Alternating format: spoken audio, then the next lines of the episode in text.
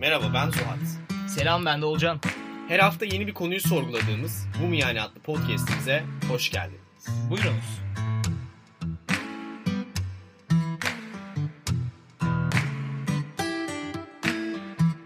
Selam millet.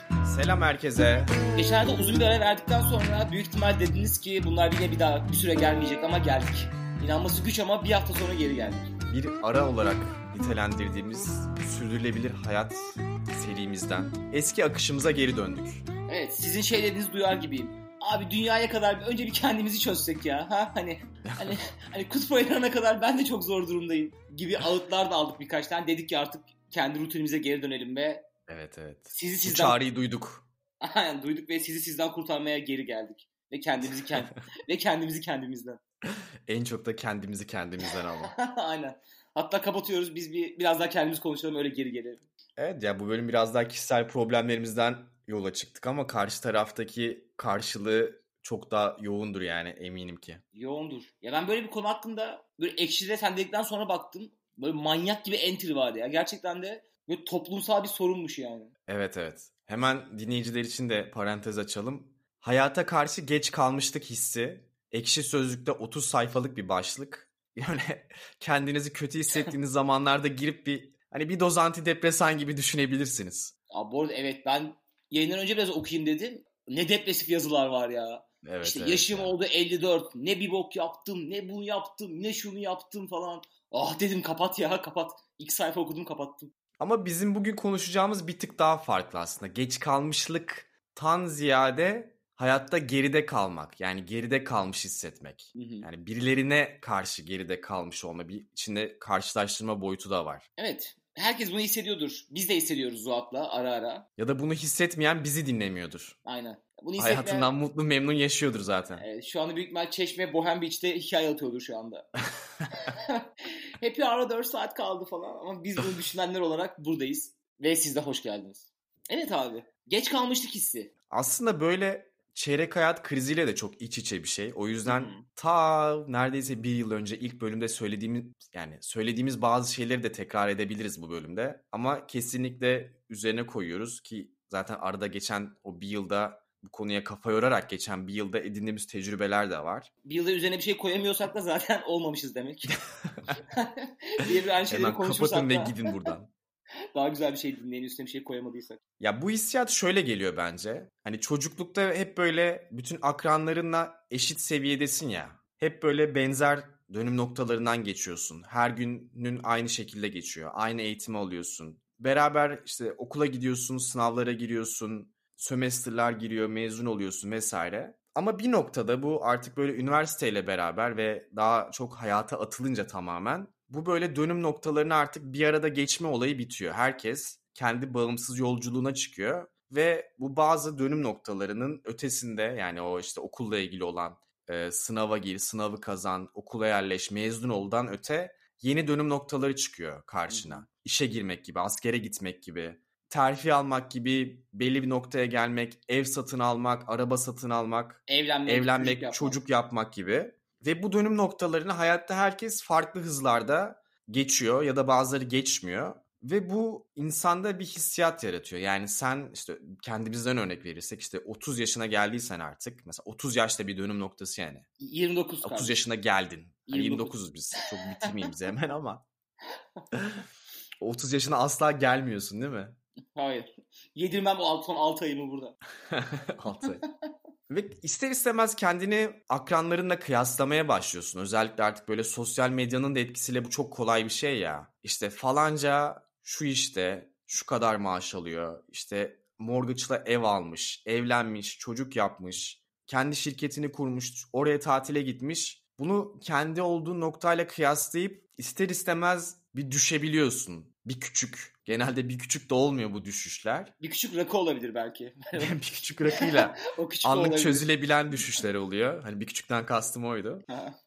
Ve bunu hepimiz yaşıyoruz yani. Bunu bu podcast'i dinleyip de bir ucundan yaşamayan yoktur yani. Kariyerinde başarılı olan sosyal hayatıyla ilgili yaşıyor olabilir. Arkadaşlık konusunda kendisini geride kalmış hissediyor olabilir. onda başarılı olan ilişkisi konusunda, evliliği konusunda ya da çocuk sahibi olmaması konusunda hissediyor olabilir.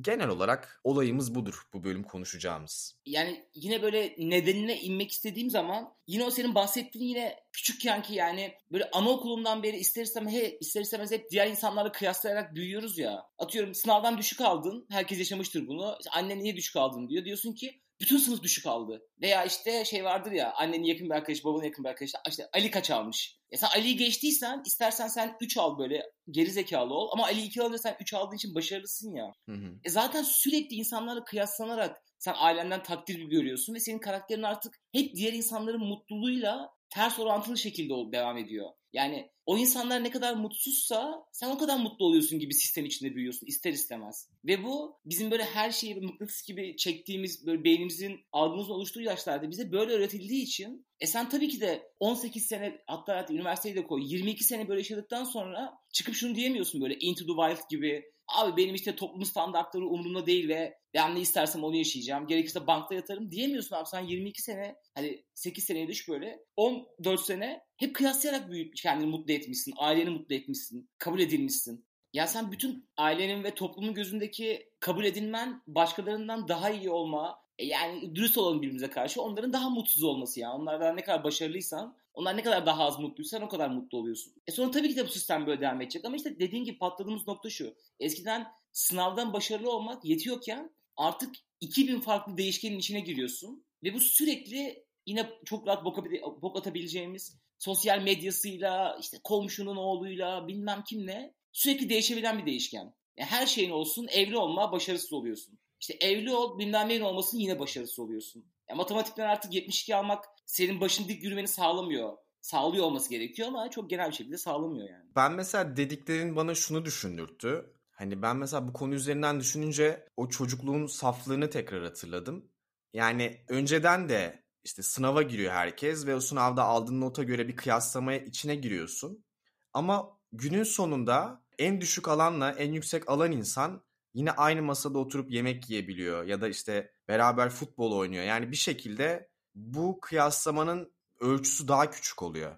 Ama işte hayata atılınca o sınavda yüksek alan insan eğer hayatta da o yüksek almaya devam ederse bu sefer o diğer insandan kopmaya başlıyor. Yani artık böyle toplumun içindeki e, birbirinden kopuk sınıflara yerleşmeye başlıyorlar. Evet çünkü maddiyat da gidiyor bir de devreye. Bizim gibi özellikle kapitalizmin çok böyle körü körüne yaşandığı ülkelerde hani toplum böyle hep kazananlar ve kaybedenler diye ayrılıyor ya. Hı hı. Eğer bir şekilde kaybedenler grubuna dahil olduysan, yani o şekilde hissettiriliyorsan, kazananlar grubundan bir insanla bir araya gelmen, aynı ortamda oturman artık böyle ikinize de batıyor yani. İşte yitirdiğimiz şey o çocukluktan bugün aslında bir nebze o oluyor. Hani orada da başarılar var, karşılaştırmalar var ama günün sonunda bu kadar ağır bir bedel hissettirilmiyor sana hiçbir zaman. Ya tabii bunun altında birçok başka neden daha var da sonuçta sınavdaki notuna göre para kazanmıyorsun. Aldı, kazandığın parayla hayatını idame ettirmiyorsun. Her şeyin ailen tarafından karşılanıyor. Ama o kopuş bence insana en çok koyan şey oluyor. Ya evet çünkü biraz daha biraz daha değil aslında. Tamamen abi kırbacı kendine vuruyorsun. Yani o zamanlar atıyorum dün annem babam kavga etti o yüzden ders çalışamadım okeyken ya artık mesela atıyorum 30 yaşına geldiğinde dün annem babam kavga etti o yüzden son 7 yıldır başarısın diyemezsin. hani diyorsan da zaten birkaç gün... çok güzel olmaz mı bu arada ya? mükemmel, mükemmel olur. Annem babam kavga ettiği için 7 yıldır tutunamadım falan. Yani bütün bütün kırbaçlar senin kendi sırtında o yüzden ya bundan çok kopuk yaşayacaksın. Hani sürekli dünyayı boklayarak yaşayacaksın ki böyle de insanlar tanıyoruzdur hepimiz. Benim de çevremde var hep dışarıya bok atan. Ya da bunlarla yüzleşip daha proaktif bir hayat yaşamaya devam etmen gerekiyor. Ki bu da yine küçük bir mutsuzluktan ve o kopuşlardan geçiyor yani. Aslında senin dediğini böyle iki başlığa ayırırsam hani bu geride kalmışlık insana ne hissettiriyor diye. İlki yetersizlik hissi oluyor. Değersizlikle beraber bir yetersizlik hissi oluyor. Bunu da mesela bir bölümde konuştuk diye hatırlıyorum. Emil Durkheim diye bir Fransız sosyoloğun İntihar diye bir kitabı var çok ünlü. 1897'de yazılmış. Oha aklımda kalmış. Paylaşayım da hava olsun. böyle kesin not böyle, aldın ya.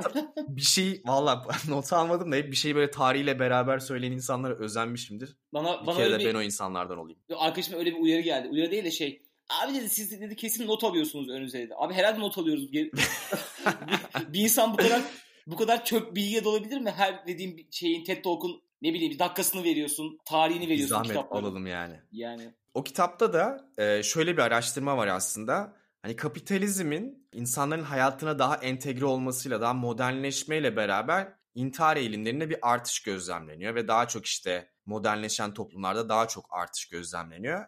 Adamın bunu bağladığı sebeplerden biri de hani daha böyle toplumcu bir düzenden daha bireyci bir düzene geçtiğimizde kapitalizmin anlatısına göre işte her şey sana sunuluyor. İşte çok çalışırsan başarılı olursun, her şey mümkün. Eğer yapamadıysan da bu tamamen senin özgürce yaptığın seçimlerinin bir sonucu ve kendinden başka suçlayacak da kimsen yok aslında. hı hı. O yüzden de hani ilk okları kendimize döndürüyoruz. Yani ilk kendimize vurmaya başlıyoruz bu şekilde hissetmeye başladığımızda.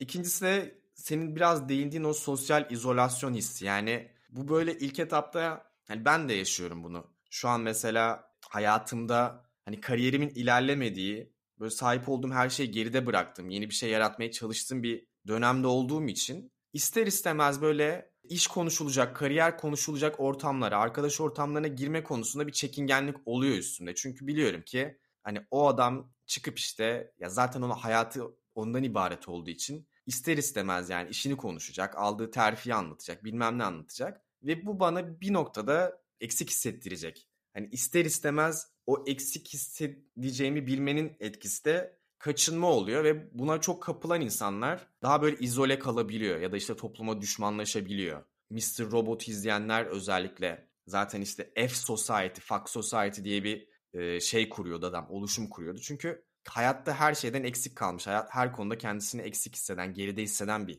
adamdı ve topluma düşmanlaşıyordu. Şeyde de vardı. Black Mirror'ın bölümünde de tam dediğin taze bir tanımlama vardı aklımda kalmış. Bu adam adını unuttum da bu şey işte Twitter gibi bir, bir yerden bir adam kaçırıp bir tane tarlaya götürüyordu ya. Hatırladım. O Orada güzel mesela- bölümdü. Evet çok güzeldi o bölüm. Orada mesela bu FBI ajanları falan tanımlarken şey diyor işte adam için. İşte klasik ortalama üstü zekaya sahip olan ama hayatta tutunamadığı için öfkeli bir insan diyordu. Hani net bir insan tanımlaması vardı ve böyle bir anda böyle bir sürü şey canlandı gözümün o tanımlamayı görünce. Kesinlikle ya. Yani O- kendini çok o- daha üstte olacağını biliyorsun. O kendini böyle benchmark ettiğin insanların gittiği yeri görüyorsun ama adam taksi sürücüsü ve sürekli de öfkeli yani. Bu şey gibi İstanbul'daki çoğu taksici eskiden fabrikatörmüş batmış ya. Kardeşim bizim tekstil atölyemiz vardı ya. Aynen benim altımda 120 kişi çalışıyordu. Battık. Pavyonda Ya yedim. ben bu işi bu işi aslında ben zevkine yapıyorum ya. Benim asıl işim bu değil biliyor musun? Bu arada biz Biliyorum abi. Çünkü daha önce bindiğim 100 taksinin 98'i de aynı şeyi söyledi. O yüzden biliyorum. Evet abi. Tabii biz bu arada kadın olsak bu hikaye şey gibi oluyor. Zaten te- plaka benim. Yani bizim çocuk çıkamamış. Benim canım sıkıldı. Araba kullanmayı seviyorum falan. Çok üzücü. O zaman abi şu başlığımıza gelelim. Hı hı. Bunu artık böyle biraz daha detaylı incelediğimiz bu hayatta geride kalmışlık hissini ortaya çıkaran faktörler nedir dersek neler söyleyebiliriz? Bir yerden gelip şeye bağlamak istiyorum. Mesela bu ara konuştuğum birçok beyaz yakalı hatta bir tanesini sen de yakından tanıyorsun. Daha dün de bizimle beraber olan bir arkadaşımız. Böyle şey ya bir amaç eksikliği hissediyorlar. Yani atıyorum erkenden üniversiteden mezun oldun bir işe girdin terfi ettin işte paran fena değil aslında. Baktığın zaman iyi gözüküyor her şey. Ama bu sefer de şöyle bir hayattaki bir amaç eksikliğin ortaya çıkıyor. Bu şu an yani yeni yeni 30 yaşlarına gelen arkadaşlarımdan gözlemlediğim. Çünkü şunu hissediyorsun yani. Sen yarın ölsen yarından sonra senin yerine işe biri girecek ve senin yaptığın işi kaldığı yerden eksiksiz bir şekilde devam ettirebilecek. Ya sen aslında hiçbir şey yapmıyorsun. Tamam tabii ki para kazanıyorsun. Tamam ev satın alıyorsun. Belki çocuklarına ev bırakıyorsun gibi daha böyle şey materyalist şeyleri geçiyorum ama kesinlikle çok büyük bir anlam eksikliği var bütün hikayeye baktığın zaman. Yani yarın sabah öldüğün zaman hiçbir şey bırakamıyorsun ve hiç kimsenin hayatında hiçbir şey değişmiyor. İş bakımından, kattığın anlam bakımından. Bir tane TED Talk izledim işte bu programı hazırlanırken bu bölüme. İşte Bosco Anthony diye böyle Hindistan'da doğmuş, çok dezavantajlı doğmuş. Sonra işte step by step Amerika, Kanada'ya taşımış. Şu anda böyle motivasyon konuşmacısı, işte stratejist falan adam. O da bu iki tane şeye, iki tane kavrama yükleniyor bu konuda. Biri anlam eksikliği, ikincisi de momentum eksikliği diyor. Bu ikisini kaybettiğin zaman işte o zaman özgüvensizlik, toplumdan uzaklaşma, işte geç kalmışlık hissi bu tarz kavramlar ortaya çıkmaya başlıyor.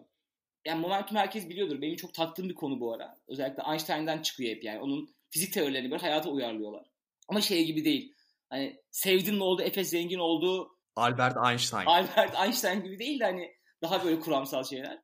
Yani bu iki kavram bana çok mantıklı geldi okuduğum zaman. Anlamını kaybettiğin zaman ve artık seni sürekli bir flow'un içine tutan bir momentum da artık e, o ivmen yavaşlayıp momentumun da azaldığı zaman durma noktasına geliyorsun. Ve durduğu zaman kendine şunu diyorsun. Ben ne yapıyorum? O ne yapıyor?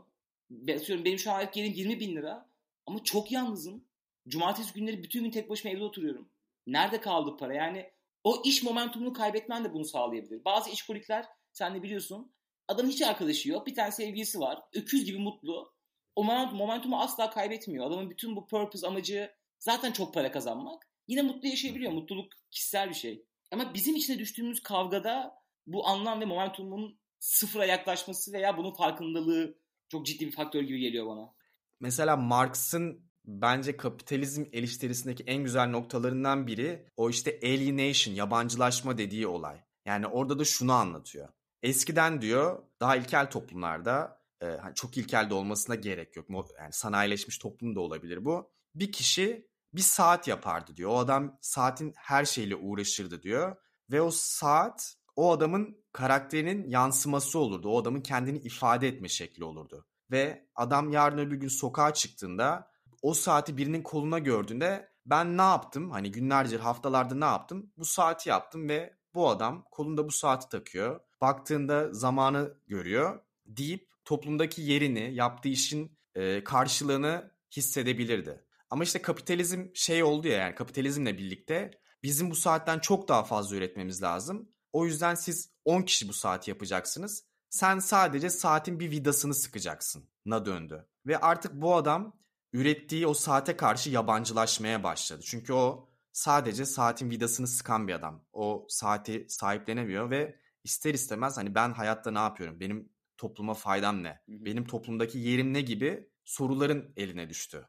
Yani şimdi saat örneğinden yola çıkarsak mesela ben en basitinden geçmişte kendi yaptığım işi de saatin vidasını sıkmaya benzetiyorum. Yani hep evet. bizim kendi aramızda konuştuğumuz bir şey. Yani büyük bir şirkette, kurumsal bir şirkette çalışıyorsan çarkın bir dişlisi oluyorsun. Yani çıkıp kolay kolay işte ben şunu yaptım, bunu yaptım, böyle bir e, topluma değer kattık demek çok zor yani. Çok zorlama söyleyebiliyorsun. Hani söylesen bile günün sonunda gün içinde işini yaparken işte sürekli raporlar, sunumlar, telefonlar, toplantılar esnasında o hissiyatı yaşayamıyorsun. Ve oradaki kopuş bence çok kritik. Yani bu sefer hani ben kendi kimliğimi neye göre tanımlayacağım? Yani yaptığım iş bir anlam ifade etmiyor. Hani yaptığım işe göre kendimi konumlandıramıyorum. O zaman diyorsun ki yaptığım işten kazandığım parayla ve o parayla satın aldığım şeylere göre ben kendimi tanımlayacağım diyorsun. O da zaten hani kapitalist değerlere göre e, bu aslında. noktada da ideal müşteri oluyorsun zaten. Aynen öyle yani. Hani diyorsun ki ben o zaman satın aldığım şeylerim, onlarım, gittiğim tatillerim diye ve dışarıya da aslında birçok insan hani bunu yayıyor. Yani bu hissiyatı yayıyor. Toplumda sana bunu hissettiriyor. Sen hani başarıların kadar değerlisin. İşte en basitinden haberleri açınca ne diyorsun? İşte başarılı iş adamı bilmem ne. Hani bu bir tanım yani. Bu adam adamın tanımı ne, adamın olayı ne, adamın değeri ne? Bu adam başarılı bir iş adamı. Ve bu bilinç altında sana bir hissiyat yaratıyor yani. Ve işte bu noktada ben mesela insanların böyle üçe ayrıldığını hissediyorum. İşte bir tip bunu Başarılı. çok sorgulamıyor ve böyle bir şekilde o çarkın bir dişlisi olmayı problem etmiyor ya da o kadar büyük bir problem etmiyor. Bunun arkasında birçok faktör olabilir. Belki çok yokluktan geldi ve e, hani finansal stabilitenin ne kadar değerli bir şey olduğunu biliyor o yüzden çok sorgulamıyor. İkinci bir tür bunun böyle yanlış olduğunu biliyor ve ailesi bir şekilde doğru yönlendiriyor ya da ailesine karşı çıkıyor diyor. Hayır diyor ben sanatçı olacağım işte kendimi ifade edeceğim diyor. Bir de üçüncü bir tip var abi. Bu da ikisi de olamamış. Yani ne o diş yani çarkın dişlisi olmayı yedirebiliyor kendine ne diğer başka bir alternatif yapacağı şeyi biliyor. Arada sıkışıp kalmış. Bence işte o momentum dedin ya o momentumu kaybettiğin anda orada oluyor. Evet. Hani bir yolda gidiyorsun doğru olmadığını bildiğin için momentum yakalayamıyorsun. Başka bir tarafa kaymadığın için de bir hareketsizlik söz konusu, bir eylemsizlik söz konusu. Ve zaten hani sen de ben de bizi dinleyen belki herkes de bence o üçüncü tip oluyor. Evet ama bu dediğin gibi ya bunu çok böyle senin de bahsettiğin ve bizim önceki bölümlerde de konuştuğumuz gibi. Biz tam geçiş jenerasyonu olduğumuz için de bu çok bu kadar böyle biraz daha mindfuck olmuş durumdayız yani. Biraz daha bu konuyu bundan dertliyiz çünkü dışarıda sürekli işte istediğini yapabilirsin. Dünya seni bekliyor. İşte Turkish Airlines, widen your world falan. Yani o kadar senin sabit durmanın o kadar kötü bir şey olduğunu push ediyorlar ki her yerde, her şekilde. Ve bunu da işte yine bu sosyal medya boklamasına geçelim ama. Zaten bunu da 100 bin insandan birkaç tanesi yapınca da onlar göz önüne geldiği için hem algoritma hem de işte algın o yönde oldu, daha popüler oldukları için. E bu sefer sen nasıl sabit kalıp mutlu olabilirsin ki? Ya da mesela nasıl şöyle bir muhakeme yapabilirsin? Tamam abi o zaman ben 10 sene çok çalışıyorum. İşte terfi ediyorum, terfi ediyorum, terfi ediyorum. Her ayda kenara gelirimin %20'sini atıyorum. 35 yaşında kurumsalı bırakıyorum. Yani lafta kolay ama bunu yapabilen insan sayısı yok kadar azdır. Bir de bilinçaltında o yani 35'ine kadar geçen vakti kaybettiğini biliyorsun hep. Öyle bir planı e, yapsan ve uygulamaya karar versen bile. Tabii canım aynen. Hep başka bir şey isteyerek bambaşka bir... O da evet, bu arada tutarlı değil yani. Bırakacağın güne hesap ederek o işte mutlu veya başarılı olamazsın. Bir kere fokus olup başarılı olamazsın yani. Hep gideceğin bir deadline'ı bekliyorsun sürekli. E şey de işte mesela geçiş jenerasyonu deyince işte niye geçiş jenerasyonu olmak zor? Çünkü yol gösterecek bir e, rol modeli yok. Hani senden bir önceki jenerasyon zaten bireyciliği değil daha toplumcu tarafı ağır basan bir jenerasyon ve onlar zaten sana o toplumun belirlediği dönüm noktalarına sadık kalmanı dikte ediyor. Askere git, mezun ol, master vesaire yapılacaksa yap. Hani 30'una gelmeden mümkünse evlen, 35'ine gelmeden mümkünse çocuğunu Boşan. yap. Çocuğu boşan. Genelde boşanıyorlar. 35'e doğru uyuşturucuya başla. Aynen. Şey böyle. 40 gibi İstiklal Marşı kapanışla. Hani şimdi sen bu tarz insanların rehberliğinde bir bireyci, bireyselliğini inşa etmen de çok zor. Çünkü nereden öğreneceksin? Hani biz kendimiz bu soruya cevap vermemiz gerekirse ben işte internetten falan öğrenmeye çalışıyorum. Aynen tabii. Hani aynen. School of Life'la falan YouTube'daki School of Life kanalıyla falan e, bazı taşları yerine oturtmaya başladım yeni yeni. Ya bu arada İngilizce bilmiyorsan bu 700 kat falan daha zor. İngilizce bilmiyorsan bittin ya. Bitti ya. Çünkü ya Türkçe çevrilen kaynaklar genelde popüleriz kaynaklar olduğu için bu tarz böyle daha unique konular hakkında çok fazla yayın bulamıyorsun. Ya bir de Ya o işte Lost in Translation dediğimiz hani o Evet. çev- çeviride anlam kaybı oluyor. Çünkü o yani kültürel bir bağlamı var orada. Yani o İngilizce yani Amerikalılar, Avrupalılar yazıyor ve daha onlar zaten bireyselleşmiş toplumlar. Ama zaten Türkçe'ye çevirirken hani şey yani o kelime yok yani o anlamları karşılayacak kelimeler bile yok. Güzel bir İngilizce böyle Cambly reklamı falan yapmak için çok güzel bir şey oldu değil mi? evet ya tam tam şu anda. Ya bu Şuraya arada şöyle Cambly Duolingo falan sponsorumuz olsa burada bam diye yapıştırırdık ya. evet inanılmaz yere pas attık ama yine sponsorsuz bu attığımız pası kendi alıp duvara atıp geri devam ediyoruz şu an. Yine orta açtık ama içeride kimse yok. İçeride kimse yok. Aslında kaleci bile yok. Sadece bir kişi yeterli ama olsun. Evet abi. Evet abi ve yani böyle bir tık hani şey de var ya garip bir şekilde çok ciddi bir toplum baskısı da var aslında. Ve biz de mesela toplum baskısından şikayet eden herkes aslında o baskıyı yaratan unsurlardan biri yani. Ben de mesela bu konuda böyle çağdaş takılsam da atıyorum işte böyle 40 yaşına gelip evlenmemiş birini görünce ilk tepkim abi 40 yaşına gelmiş evlenmemiş oluyor yani Hı hı. bu hani bilinçaltıma işlemiş bir şey yani bunu alıp sökmek çok zor ki benim bilinç düzeyimde biri bile bunu yapıyorsa hani geri kalanında da yani bunu görmekten dolayı çok şaşırmamak gerekiyor herhalde. Ya evet ama şöyle yani mesela bir ev tutacaksın, eve çıkmak istiyorsun. 40 yaşında bekarsın. İşte ev vermiyorlar düşünsene. Ya sanki böyle om- omzunda 3 tane manken kız elinde böyle uyuşturucu paketleriyle sanki ev tutmaya gidiyorsun. Bekarsan seninle daha önceden konuştuğumuz gibi yani stabil değilsin, güvensizsin, her şeyi yapabilirsin. Sanki evli insanlar iş bok yapmıyorlarmış gibi karılarına veya hayata, çevreye karşı. Yine o da aslında modern toplumun insanlara dayattığı, insanların birbirine dayattığı bir baskı yani. Sonuçta hani daha ideal insan vaktiyle işe giren, evlenen, çocuk yapan, borca giren, borcunu ödemek için çocuğunun masraflarını karşılamak için sürekli çalışan insan. Hı hı. Daha işte yani ben işte 40 yaşındayım, beni bağlayan hiç kimse yok, kaybedecek hiçbir şeyim yok. Bırakıyorum bu işi diyen adamı kimse istemez yani. Aynen Yani şirket de istemez, devlet de istemez, toplum da istemez.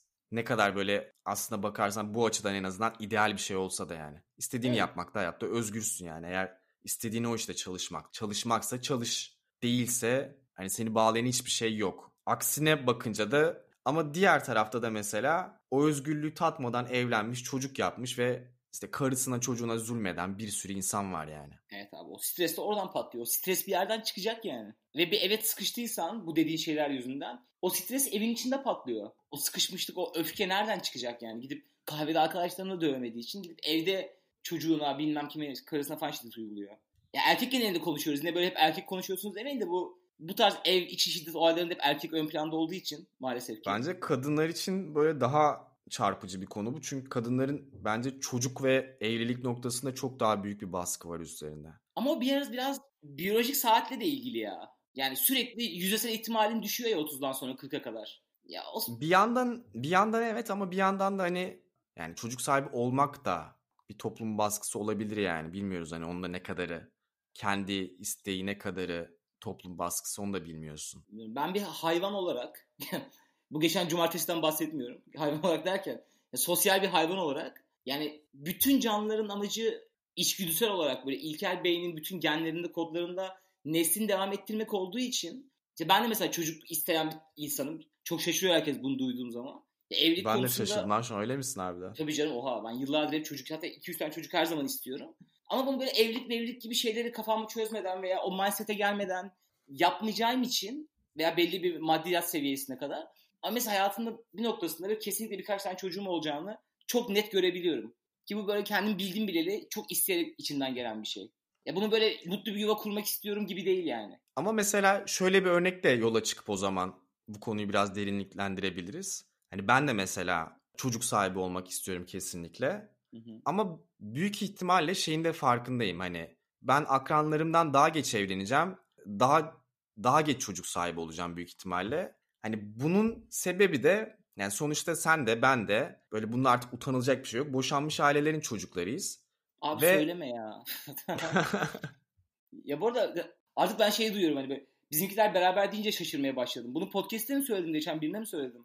Yani Podcast'te bizim... de buna yakın bir şey söyledin. Ya bizimkiler ayrı yüzüne mimik olmuyor. Bizimkiler beraber duyduğun zaman aa gerçekten mi falan. Yani şey diyecektim aslında tam. Hani iyi bir evlilik yapabilmenin hani ön şartlarından biri de hani iyi bir evliliğin ne olduğunu bilmek, gözlemlemek. Eğer hani boşanmış bir ailenin çocuğuysan daha böyle boşanma ihtimali de istatistiksel olarak artıyor ya.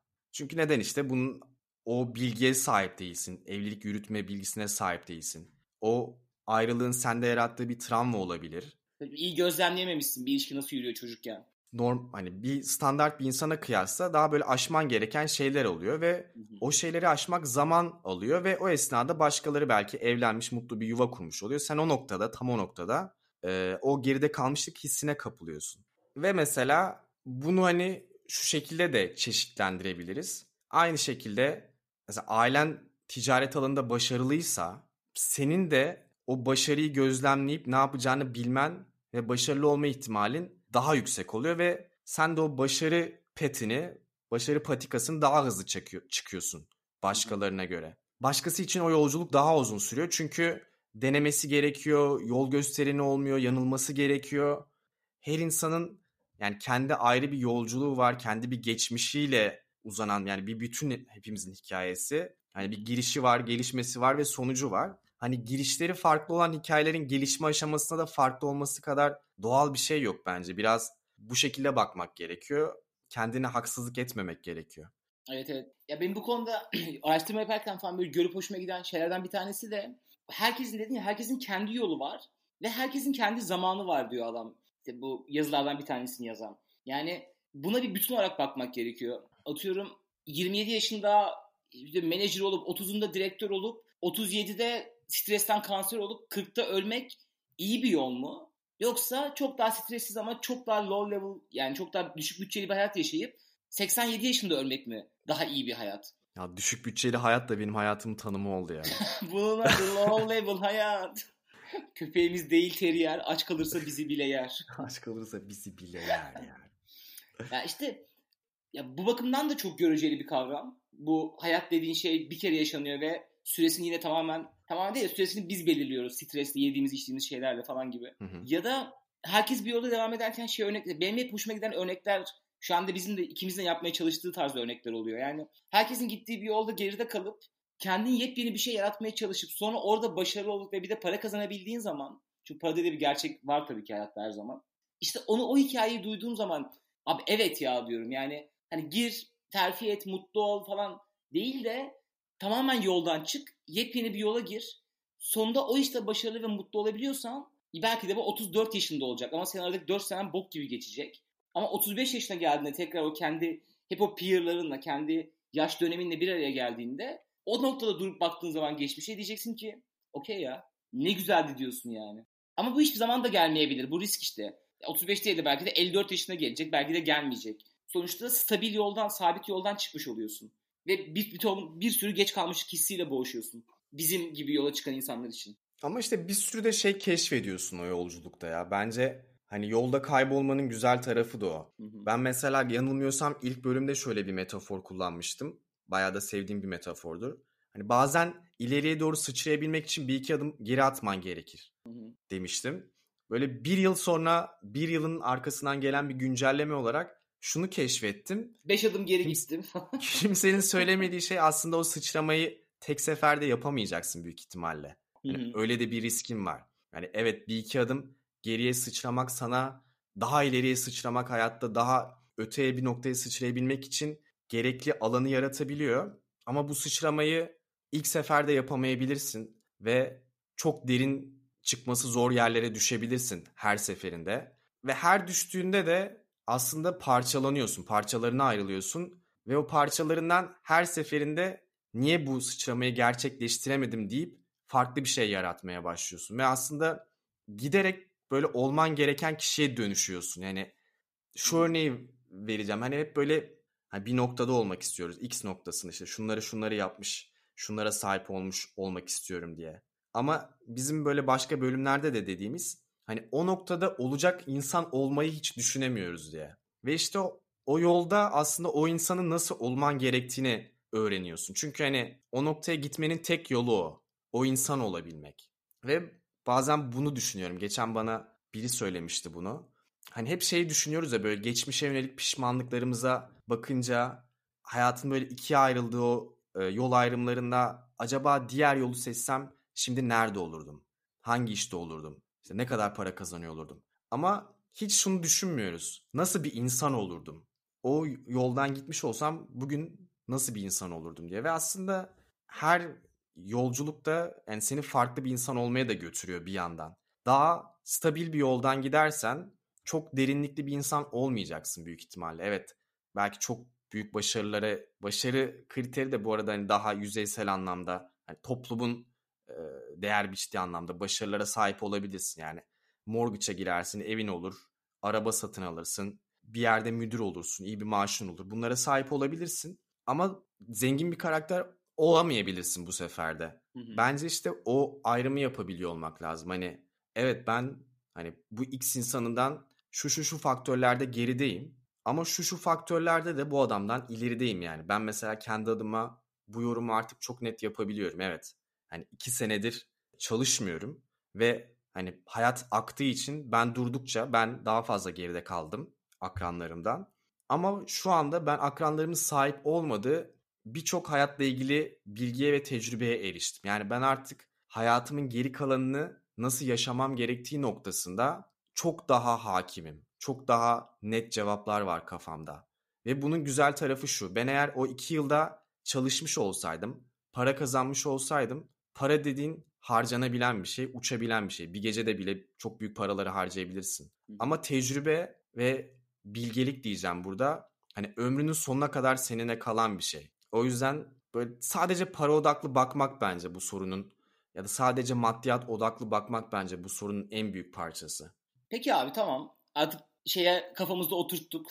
Yani dinleyenler olarak da biz de. Geç kalmış hissi nedir, nereden geliyor gibi. Peki mesela bunun çözümü ne? Yani yine klasik giriş gelişme sonucumuzdaki sonuca bağlarken muhabbeti. Peki ne yapmak gerekiyor? Yani tam böyle bir hissimiz var. Mesela bunun anahtarı ne diye düşündüğüm zaman buna şey diyorlarmış. Ben de bugün öğrendim. Tolstoy'un Tolstoy'un bisikleti diyorlarmış biliyor musun? Aa, bilmiyordum. Bu abi şey Tolstoy 67 yaşında bisiklet öğrenmeyi öğrenmiş. Ve bu tarz hikayelerde de hani hiçbir şey için geç kalmadın tarzı hikayelerde de hep Tolstoy'un bisikleti diye başlık atıyorlarmış. Ben de bugün öğrendim. Orada da aklıma şey geldi. Bu da yine aynı yazıda yazıyordu galiba. İşte Mark Twain şey demiş yani insanın hayatında iki tane önemli an vardır. Biri doğduğu an, iki de neden sorusunun cevap verebildiği an demiş.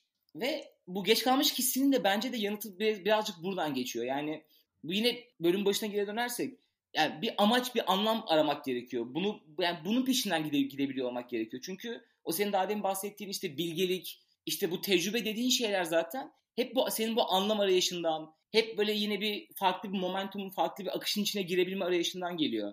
Ve bunu sadece parayla doldurduğun zaman veya bir title'la doldurduğun zaman bu içindeki anlam arayışı hiçbir zaman geçmiyor ve büyük ihtimalle işte 40 yaşında da 50 yaşında da daha asabi, daha mutsuz bir adam oluyorsun. Belki sırf bu içine seni kemiren bu soru işaretleri yüzünden boşanıyorsun. Bok gibi davranan bir insana dönüşüyorsun çevrene karşı falan. O yüzden de bence bu geç kalmışlık hissini gerek şu anda bir yerde çalışıyor olun, gerek çalışmıyor olun, gerek öğrenci olun. Bu kesinlikle bu Mark Twain'in dediği ikinci sorunun cevabını verebilmekten geçiyor. Yani neden yaşıyorsun? O Ve da bunu... aslında senin değerlerin ne? Yani bunun cevabını verebildiğin noktada ortaya çıkmaya başlıyor. Hani değer de böyle çok içi boş bir kavram gibi geliyor ama sen neye değer veriyorsun? Hani paraya mı değer veriyorsun? Kendini entelektüel açıdan doldurmaya mı değer veriyorsun? İçinde yaşadığın dünyaya faydalı olmaya mı değer veriyorsun? Bence o büyük neden sorusuna giden ilk soru bu olmalı. Hı hı. E bunun cevabı paraysa da veya title'sa da ben yine okeyim. Gerçekten de geri kalan bütün anlamları kafanda sorgulayıp hayır abi benim için mutluluk, title ve paraysa tamam okey. Bu senin kendi yolculuğun, kendi yolun. Mutluluğun buysa tabii ki de işin kesinlikle yanlışı yok yani. Ama çok çok az insan bu kadar yüzeysel olabilir. O da zaten şey işte yani onun sana sağladığı momentumda şu oluyor aslında. Yani sen neye değer verdiğini kafanda netleştirince neye odaklanman gerektiğini de artık biliyorsun. Ve o da bir artık hayatında sana momentum yaratıyor. Yani o kafandaki ikililikleri, kafa karışıklıklarını kaldırınca daha yani hep diyoruz ya odaklanmak yani hayatta başarının anahtarı diye. Hatta işte ben de şey yazısına denk gelmiştim. Bu dikkat bozukluğu, e, dikkat eksikliği ve hiperaktivite bozukluğu hastalığına yani daha genel anlamda dikkat eksikliği hastalıklarına diyeyim sahip olan insanlar bu hayatta, hayatta karşı geri kalmışlık hissini çok daha sık yaşıyorlarmış. Çünkü hani sadece şey değil bu hani elinde aldığın kitabı odaklanmakta problem çekmiyorsun. Hani hayatta ne yöne gitmek istediğine, neye odaklanmak istediğine de karar veremeyince böyle net bir lineer bir yöne gitmiyor hayatın. Daha böyle oradan oraya savruluyorsun. Evet. Ve yani evet dediğin gibi yoldayken nereye gitmek istediğini unutuyorsun. Bu çok başımıza gelen bir şey. Ya o yola çıkış amacındaki o ideal inanılmaz flulaşıyor. Evet yine yol, yol vurgusu oldu bölümün sonunda güzel oldu. Ama evet yani nereye gitmek istediğin konusunda net bir fikir sahibiysen hani netten kastım böyle çok net değil ama biraz flu bile olsa hani önceliklerini belirleyip ben hayatımı bu yönde götürmek istiyorum dediğinde zaten o yolda başına gelenlere karşı bir bağışıklık da geliştiriyorsun zamanla. Tabii doğru yani doğru mindsetlere sahip olduğun sürece. Evet. O yüzden geç kalmıştık sizin kafanızda. Hayır. Hiçbir şeye geç kalmadın. Beni dinle güzel insan. Hala yapabilirsin. Tolstoy 67 yaşında bisiklete binmeye karar vermişti. Tolstoy 68 yaşında bisikletten düşerek öldü. Ama o bir yılı çok mutlu geçirdi. Okey güzel. O zaman ben yine abi kapatırken yine böyle bir okuduğum veya izlediğim bir yerden mi gördüm bilmiyorum. Size böyle bir tık kendinize getirecek sorular sormayalı bayağı olduğumu fark ettim ve güzel iki tane soru sordum bu konuyla alakalı. Oo, Oğulcan'ın ayak değil hayat kaydıran soruları. hayat kaydıran soruları. Ya siz de böyle bu küçük bir geç kalmışlık hissiniz varsa, anlamsız yaşadığınızı düşünüyorsanız diye bu TED Talk'taki ba, ba, neydi? Bosco Antonio abimiz kendi TED Talk'un sonunda şu soruları sorun kendinize demiş. Bugün anlamlı ne yaptınız ve yarın neyi farklı yapacaksınız? Bu iki sorunun cevabını da veremiyorsanız zaten sorunu şu anda tesis etmiş bulunuyorsunuz bence. Ve bu soruya cevap veremediğiniz her günde o istediğiniz kafanızdaki noktaya ulaşamayacağınız garantisini de ben veriyorum. Ulaşırsanız paranızı da iade ediyorum. 30 gün içerisinde. 30 gün içerisinde. Bulursam Abbas'a gel paranı geri vereceğim. Evet. Evet. Tam böyle insanların o hayata geri döndüğü ve kaldıkları yerden sorgulamaya devam ettikleri noktada önemli bir kanser olgusunun böyle biraz e, panzehirini verdik diyebilirim ya. Evet bence de. Ya umarım vermişizdir. Yani şöyle düşünüyorum. Ben okurken bir şeyler kendime verebildiysem bence bu insanlara da geçiyor. O yüzden bence verdik. Çünkü okurken evet, evet. okurken çok keyif aldık. Okey o zaman. Okey. Ayak kaydıran şarkıların son bölümünde Demir Demirkan konuğumuzdu. Karanlıkta Öyküler'in ikinci bölümü Paranoya. Spotify ve Apple Podcast başta olmak üzere tüm müzik marketlerde diyelim ve klasik haftaya kadar görüşmek üzere. Kendinize iyi bakın. Hoşçakalın. Bye bye.